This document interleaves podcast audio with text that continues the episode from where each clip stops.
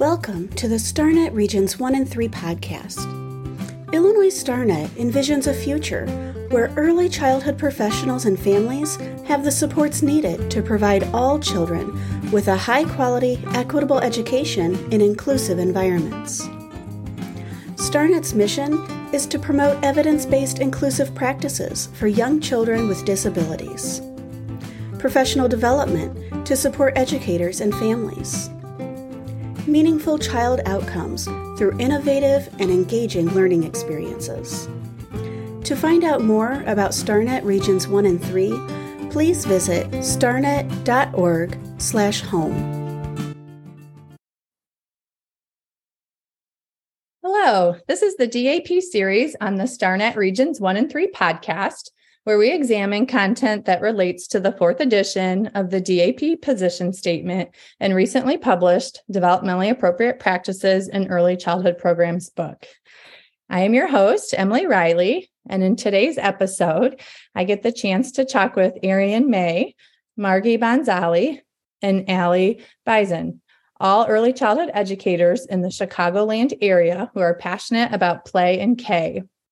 Um, so thank you, Erean, Margi, and Alli for joining me today.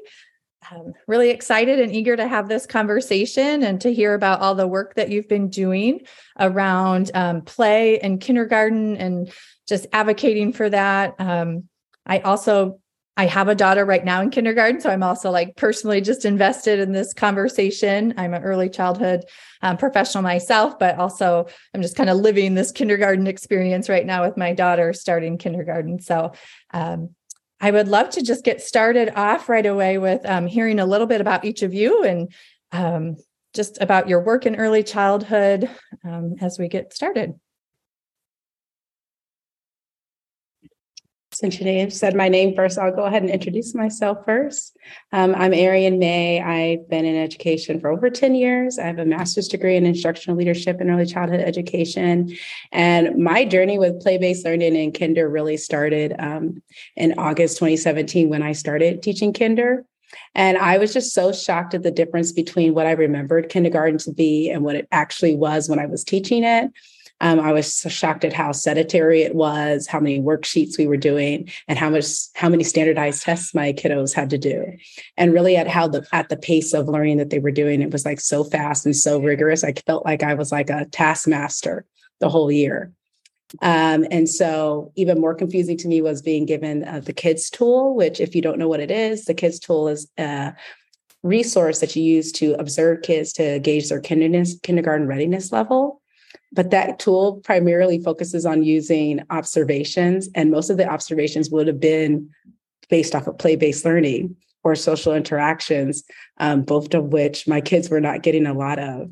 And so I was just like so frustrated. And I was starting to talk to like different kindergarten teachers. I was like, is it just me? Am I the only teacher who can't find the time to like find these quality um, observations. And I realized, no, I'm not the only kindergarten teacher struggling with doing the KIDS tool and this observation of play and um, social interaction. So I went home over the summer and started thinking about ways to kind of make myself more in line with being able to both do my curriculum and be able to do the KIDS tool with fidelity um, and just bring more joy to my classroom really. That was a big thing. And when i came back the next year. I did play based learning the whole year and my kiddos like really grew. Um, yeah i was amazed. It was so night and day between the amount of joy in the classroom, the amount of things my kids were learning. Even they even did better on the test, the standardized test at the end of the year, even though they had been doing a lot of play-based things, they just did better overall. Um, and then I ended up at Teach Plus because it really put a fire under me to like be the uh, advocate for my kids and for my teachers. And I'm sure Margi or Alli will talk more about Teach Plus and how it um, helped teachers' voices and be an, an advocate in play based learning. But that's where I met Alli and Margi, and uh, Margi's great work on play already, and Alli's great just mind for how kids work and how teachers should be doing this work. So that's really how I got to be in play based learning. Well, thank you, Erean. I really, um, some of the key words that you said that really stood out to me was that joy piece.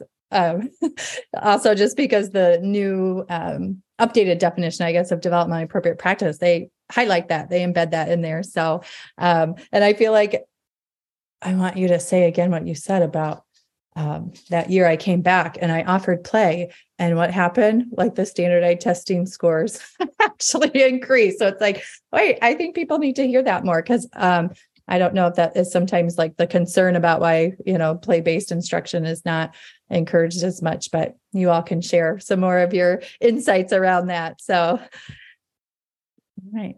Margi, you want to go ahead and hop on and share a little bit about yourself? Sure. Um, hi, my name is Margi Bhansali. Um, I am a pre K teacher and I have been a pre K teacher for the last 12 years. Um, pre K is my passion. And the reason pre K is my passion is because I love play. We love to play. Play is like the learning tool we use in our classroom. We spend, unlike most kindergarten classrooms, we spend the majority of our day in play. It's like flipped. You know, 90% of our day is play, and the other percent is whatever whole group, small group, kind of more direct instruction. And so, what um, really got me involved in this work is speaking to kindergarten teachers and knowing um, developmentally appropriate practice and knowing that play is really beneficial for kids up until the age of eight, which is early childhood, not just up until the age of five when they enter kindergarten. Um, speaking to kindergarten teachers and realizing, oh, wait, they they the kids are expected to f- completely flip that schedule and you know spend most of the time in their desks and their chairs and not get enough time to play and why is that the case when we know that play is the best way that kids learn? There's tons of research done. Um, so along this journey um, i got my master's in reading. I got nationally board certified and that's actually how i met Alli before i even joined T- the teach plus organization. And then I decided to join Teach Plus to learn how to advocate for what I know is developmentally appropriate for um, early childhood kiddos. And um, and what we did was we spoke to kindergarten teachers that were actually implementing play in their classroom um, as a district wide initiative because of the adoption of the KIDS tool and kind of talk, talk did some research case study sort of research on what play looks like in their classroom, what the benefits they've seen, what the barriers they've they've seen, um, and kind of come up with some recommendations that we have for the state of Illinois to adopt based on our, our research. And I also have two kids in kindergarten this year. Um, so that is also very personal to me as well. Yes. Yeah. My daughter came from a NAEYC accredited early childhood center and then you know it started kindergarten this year and she's um the first couple weeks was that one time she even said mommy my legs hurt. I'm from sitting so much. So mm-hmm. it was yeah a, a, very like kind of what you said you noticed Erean you said you noticed that kind of stark difference between what you saw happening in kindergarten when you first started teaching so yeah. All right well thank you for sharing Margi and Alli Hi, um, I'm Alli Bizon, and I am a first through third grade teacher in Chicago Public Schools. And I work at one of the public Montessori schools in the district. And um, it's it's wonderful. We have the full range of early childhood right here. It's preschool through first grade or third grade, really. Um, and um, I have spent uh, my experience, my, my, my 12 years in teaching um, in traditional preschools, in traditional kindergarten classrooms, and then in Montessori classrooms for early childhood, which is three to six year olds, and then six to nine year olds, uh, which is where I currently teach. And um, in the Montessori environment, we're all about student led uh, experiential um, learning. And I think it fits so in line with uh, this definition uh, that NAEYC has put out of what play really is. Um, choice based, um, led by the child, uh, guided by the, the educator. And um, what brought me to advocating for play in kindergarten actually comes from my experience as a first grade teacher. I feel really privileged in the fact that I am able to have a lot of play in my environment because of the structure of a Montessori classroom where we're not block oriented. We have a lot of choice and independent work time. And what I was noticing is my students that had that previous experience, whether that was uh, with play and either in a kindergarten setting in a traditional classroom or coming from the Montessori um, choice based experience for their three to six year old, that they were coming in prepared um, academically, cognitively, their social skills, their language skills were right where they needed to be to engage and, and continue the play in the first grade classroom. And I noticed that some of our other students that were coming from some of these environments that Erean spoke of, where it's drill based, workshop, uh, work, uh, worksheet based learning, were not ready for the work that I was doing in, with my first graders. Um, and so I wanted to to offer that for every child in Illinois. And so um, joining our Teach Plus fellowship uh, two years ago, this is my I guess my second year, um, and I like uh, the others too shared working with um, both Margi and Erean to sort of advocate for that that access to play for all children um, in kindergarten. But then, as we say, let's push that even further. mm-hmm. Right. Well, just think about even just the mental health benefits of play in adults too, right? I mean, early childhood, we're talking birth through eight, but like play, I think has a role just across the whole lifespan and overall well-being. Um, I'd love to hear just a little bit more. We might have some listeners who are wondering a little bit more about Teach Plus. I mean, you kind of talked about um, Teach Plus helped many of you become more advocates and just kind of build some leadership skills. Um, does anyone want to share just a little bit more about Teach Plus for um, our listeners who that might be new to them? Sure, I can share a little bit. Um, so, Teach Plus is a national organization, and their mission is to empower excellent, experienced, and diverse teachers to shape, take leadership um, over key policy and practice issues that advance equity, opportunity, and student success. And so, really, what that means for educators is it allows us to have our voice heard and to um, and and to advocate for what our students need and we what we know is best practice without leaving the classroom. So that's what kind of what really um, made Teach Plus interesting to me is that I could do this work without having to leave my classroom because I'm not ready to give up my work with my kids. Thanks, Margi. Erean, Alli, did you have anything else you wanted to add about Teach Plus? I think Margi pretty much covered it. Um, I think Teach Plus just gave us a wonderful um, way to use our teacher voice to advocate for like actual practice like issues that we do in our classrooms and kind of wanted to push forward but didn't quite know how to do that on our own. Teach voice kind of gave us the tools to this is how you push forward this um, education policy or this is how you get this in front of a legislator um, or try to get some movement in it. So um, yeah. Right. and Margi, you mentioned when you were sharing some of your experience, you talked about recommendations. Um, can you talk a little bit more about that? Like, is that a published um, paper that was disseminated after some of that case study work that you've done, or where might people find that um, if they're looking for recommendations on play based instruction? Yeah, it's a published paper that um, Teach Plus is an organization published, and there is a link to it. I'm not sure if I can give you that later to put in your episode notes or something like that. Yes, um, absolutely. Online, it's available through the Teach Plus website.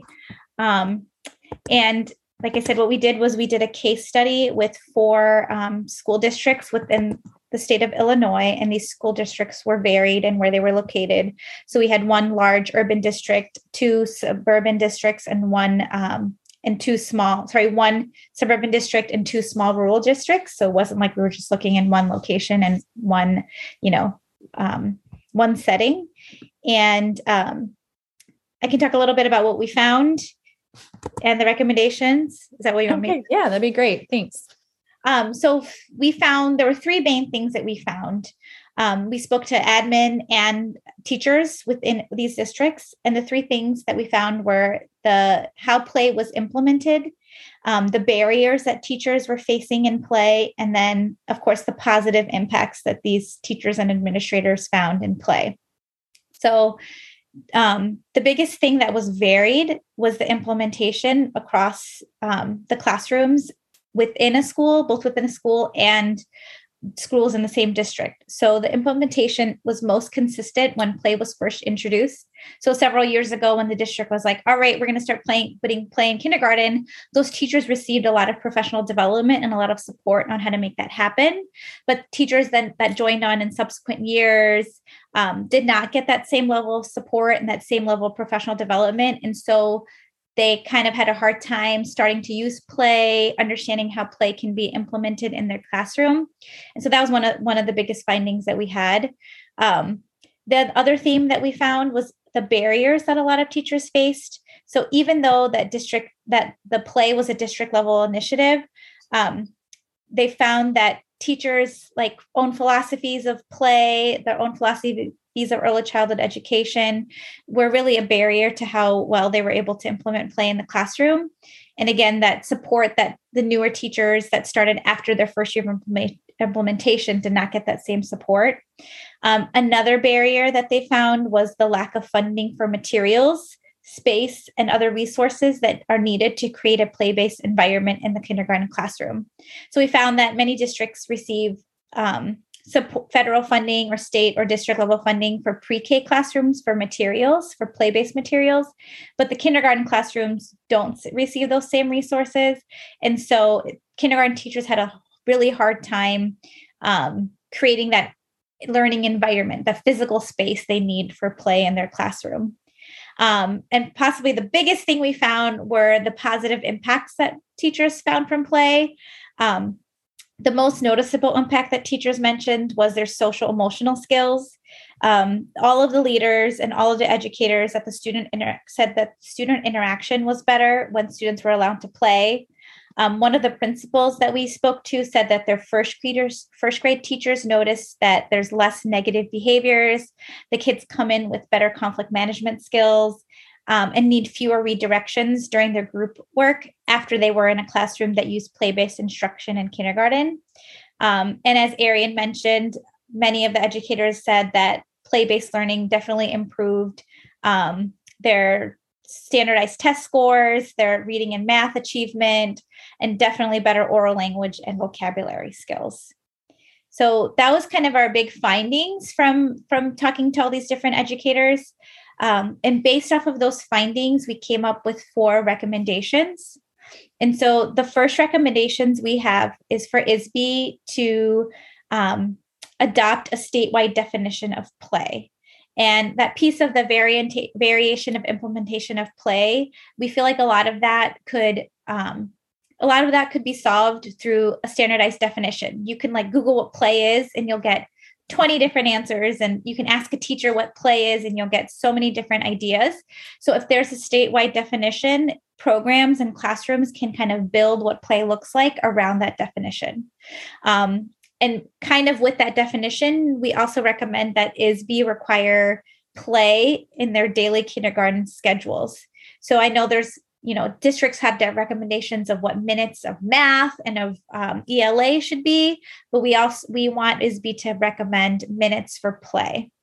Um, and then we want um, because of that lack of professional development that we've we found we kind of have two levels of that we recommend that all administrators that have kindergarten in their classroom or in their buildings be required to um, go through a developmentally appropriate practice or play based um, professional development as a part of their um, renewal their administrative renewal licensure um, so that they can appropriate support their kindergarten teachers and then we also recommend that teachers, those kindergarten teachers, receive ongoing professional development around developmentally appropriate practice and play based learning in their classrooms. And then finally, the last thing we recommend is these teacher these teachers be given adequate financial support to be able to implement play in their classroom. So, um, given that KIDS is required tool, the teachers need the adequate support and the adequate materials so that they can use the KIDS tool with fidelity so if they don't have what play-based materials in their classroom the the assessments and the you know the score that we get for kids are not going to be accurate so kindergarten teachers should be provided with a stipend to be able to use for purchasing these play-based materials in their classrooms all right. Thank you. Wow, that was a really like concise but detailed overview of um, those recommendations and what you found in those case studies. So, like, so what's kind of what do you see um, as your role next? Like, you all have kind of been part of distributing these recommendations. You're advocating for play. Um, what's next? to kind of push this forward, I guess? Um, I can talk a little bit about that. Um, one of the things that we're hoping for is um, from from this from this brief that Margi's uh, fellow and her fellows worked with. Uh, we we put together a series of guidelines for ISB on how to implement um, play-based learning in kindergarten setting. And we are hoping that ISB will adopt these guidelines. As Margi was saying, if it's coming from ISB, um, we have more likely uh, more teachers to to to actually start implementing play into their into their classrooms and so that is our next step is to hopefully have them take this on and and see this through fruition mm-hmm. oh, i'm wondering too so of course you're thinking at like you know the policy level here so kind of um, for those educators right now who are kind of feeling like they maybe don't have that um, administrative support because um, maybe that administrator just you know has not um, had developmentally appropriate practice training and um, is not sure what play-based instruction looks like and is kind of skeptical of that um, what are just some recommendations not necessarily like within this policy brief but like for an educator if you were talking to a teacher who shared like I'm just really struggling. Like, I don't have the support, like that kind of maybe philosophy kind of you know is not in alignment like they believe in play based but feel like um, they're just not getting that support for implementation from implementation from the administrator. How can they be an advocate for themselves like within their building? I think the biggest thing is it starts with themselves doing it in their classroom. Um, I think my um, administrator really came around when they started to see how well my kids were adjusting um, to doing play based learning because um, we started just in math and then we expanded to different areas. And so then it became easier to have conversations about bringing more materials in and what it would look like to do it in other areas as well and adopting it to other classrooms. Um, we actually had fellows uh, prior to us um, from I think the 2019 2020 Teach Plus cohort that actually created an advocacy tool for teachers to actually have those conversations with their administrators. So we could send that link to you too. Um, yes, but please. It, but it's a really great tool because it shows you, I'm sorry, how to have that conversation with an administrator. What are the things that you need to research on play based learning? Um, how do you make compromises in that conversation and how do you make that ask um, and so it really also has a really nice resource at the end that kind of gives administrators a continuum of what play-based learning looks like because i think especially from with with administrators that don't come from an early childhood background when you say play can be very scary because they think of play like recess play like mm-hmm. And recess play to like the untrained eye kind of looks chaotic. But for me, I love recess play. But for people who aren't used to seeing it, like that looks crazy. And so right. when you say play based learning to an administrator that doesn't come from an early childhood background, they're like, what are you talking about here? They cannot just play all day. And so the tool really gives a nice idea um, of how play based learning helps kids to develop in their developmental skills, both cognitively and emotionally, and the benefits. And it also gives like some great resources at the end. Um, so I would encourage them to first start in their classroom uh, and think about what play based learning means to them and how they're going to create a model that can successfully, through observations, prove to your administrator that this is an effective way to teach kids. And here's the data. Um, I think it starts with you and then having the conversation, of course. Yes. also, that example you shared, I think might make it feel less overwhelming. You said, you know, you started just in math, right? So I'm going to kind of focus and really have a starting point and start small and then build upon that success and kind of, you know, okay, now let's look at how this could look in another area of the classroom and all the content that could be supported and learning um, in other areas. So I think that's a really helpful um, kind of strategy and tip for educators as well. And just like knowing the brain science, right? I think it's kind of a lot of what you're like saying too, like being able to just communicate and have that conversation um, as well. Anyone else want to add in like any suggestions you would have for teachers around advocating for play more at the local site level?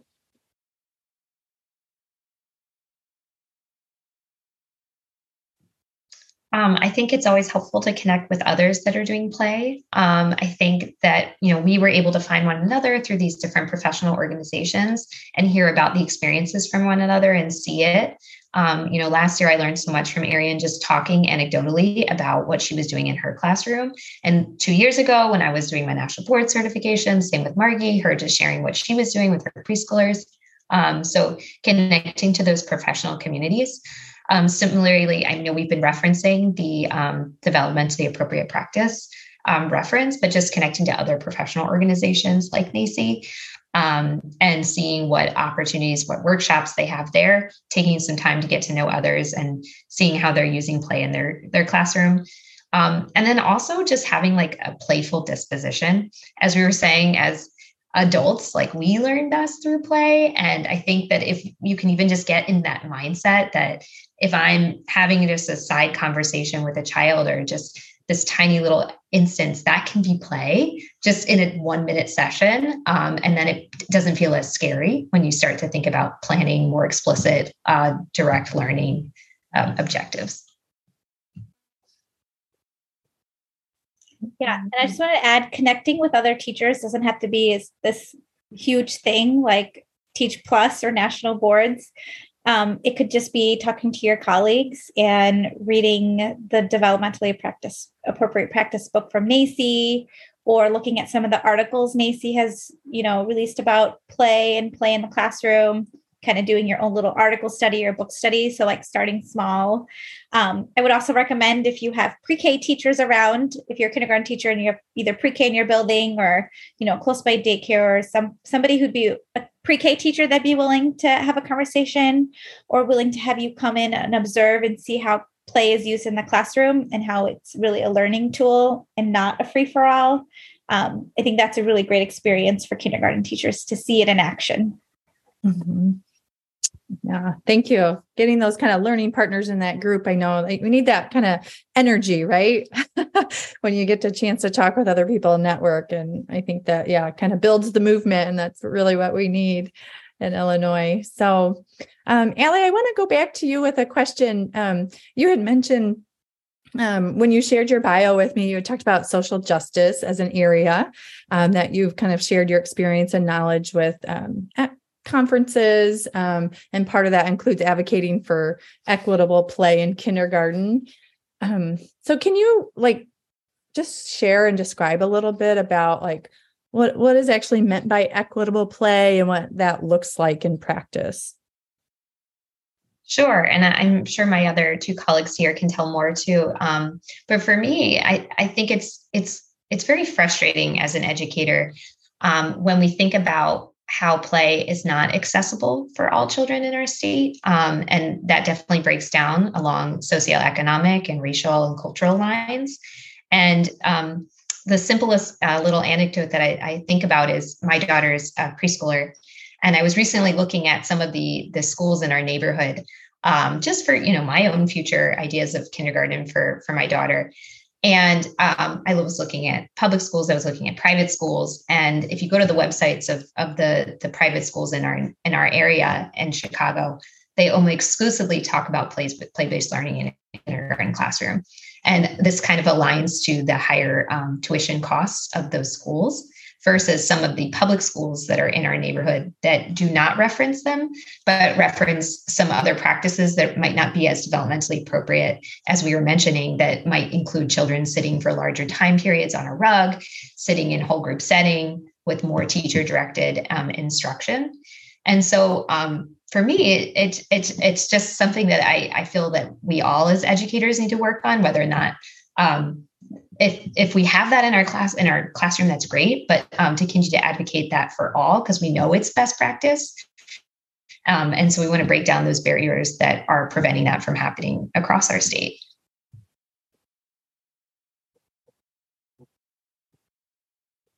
Great, thank you.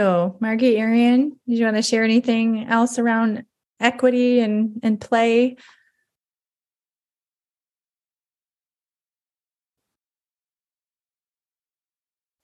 I just think play makes the, you know, the academic content and, and what we're trying to get these kiddos to learn just so much more accessible across the board.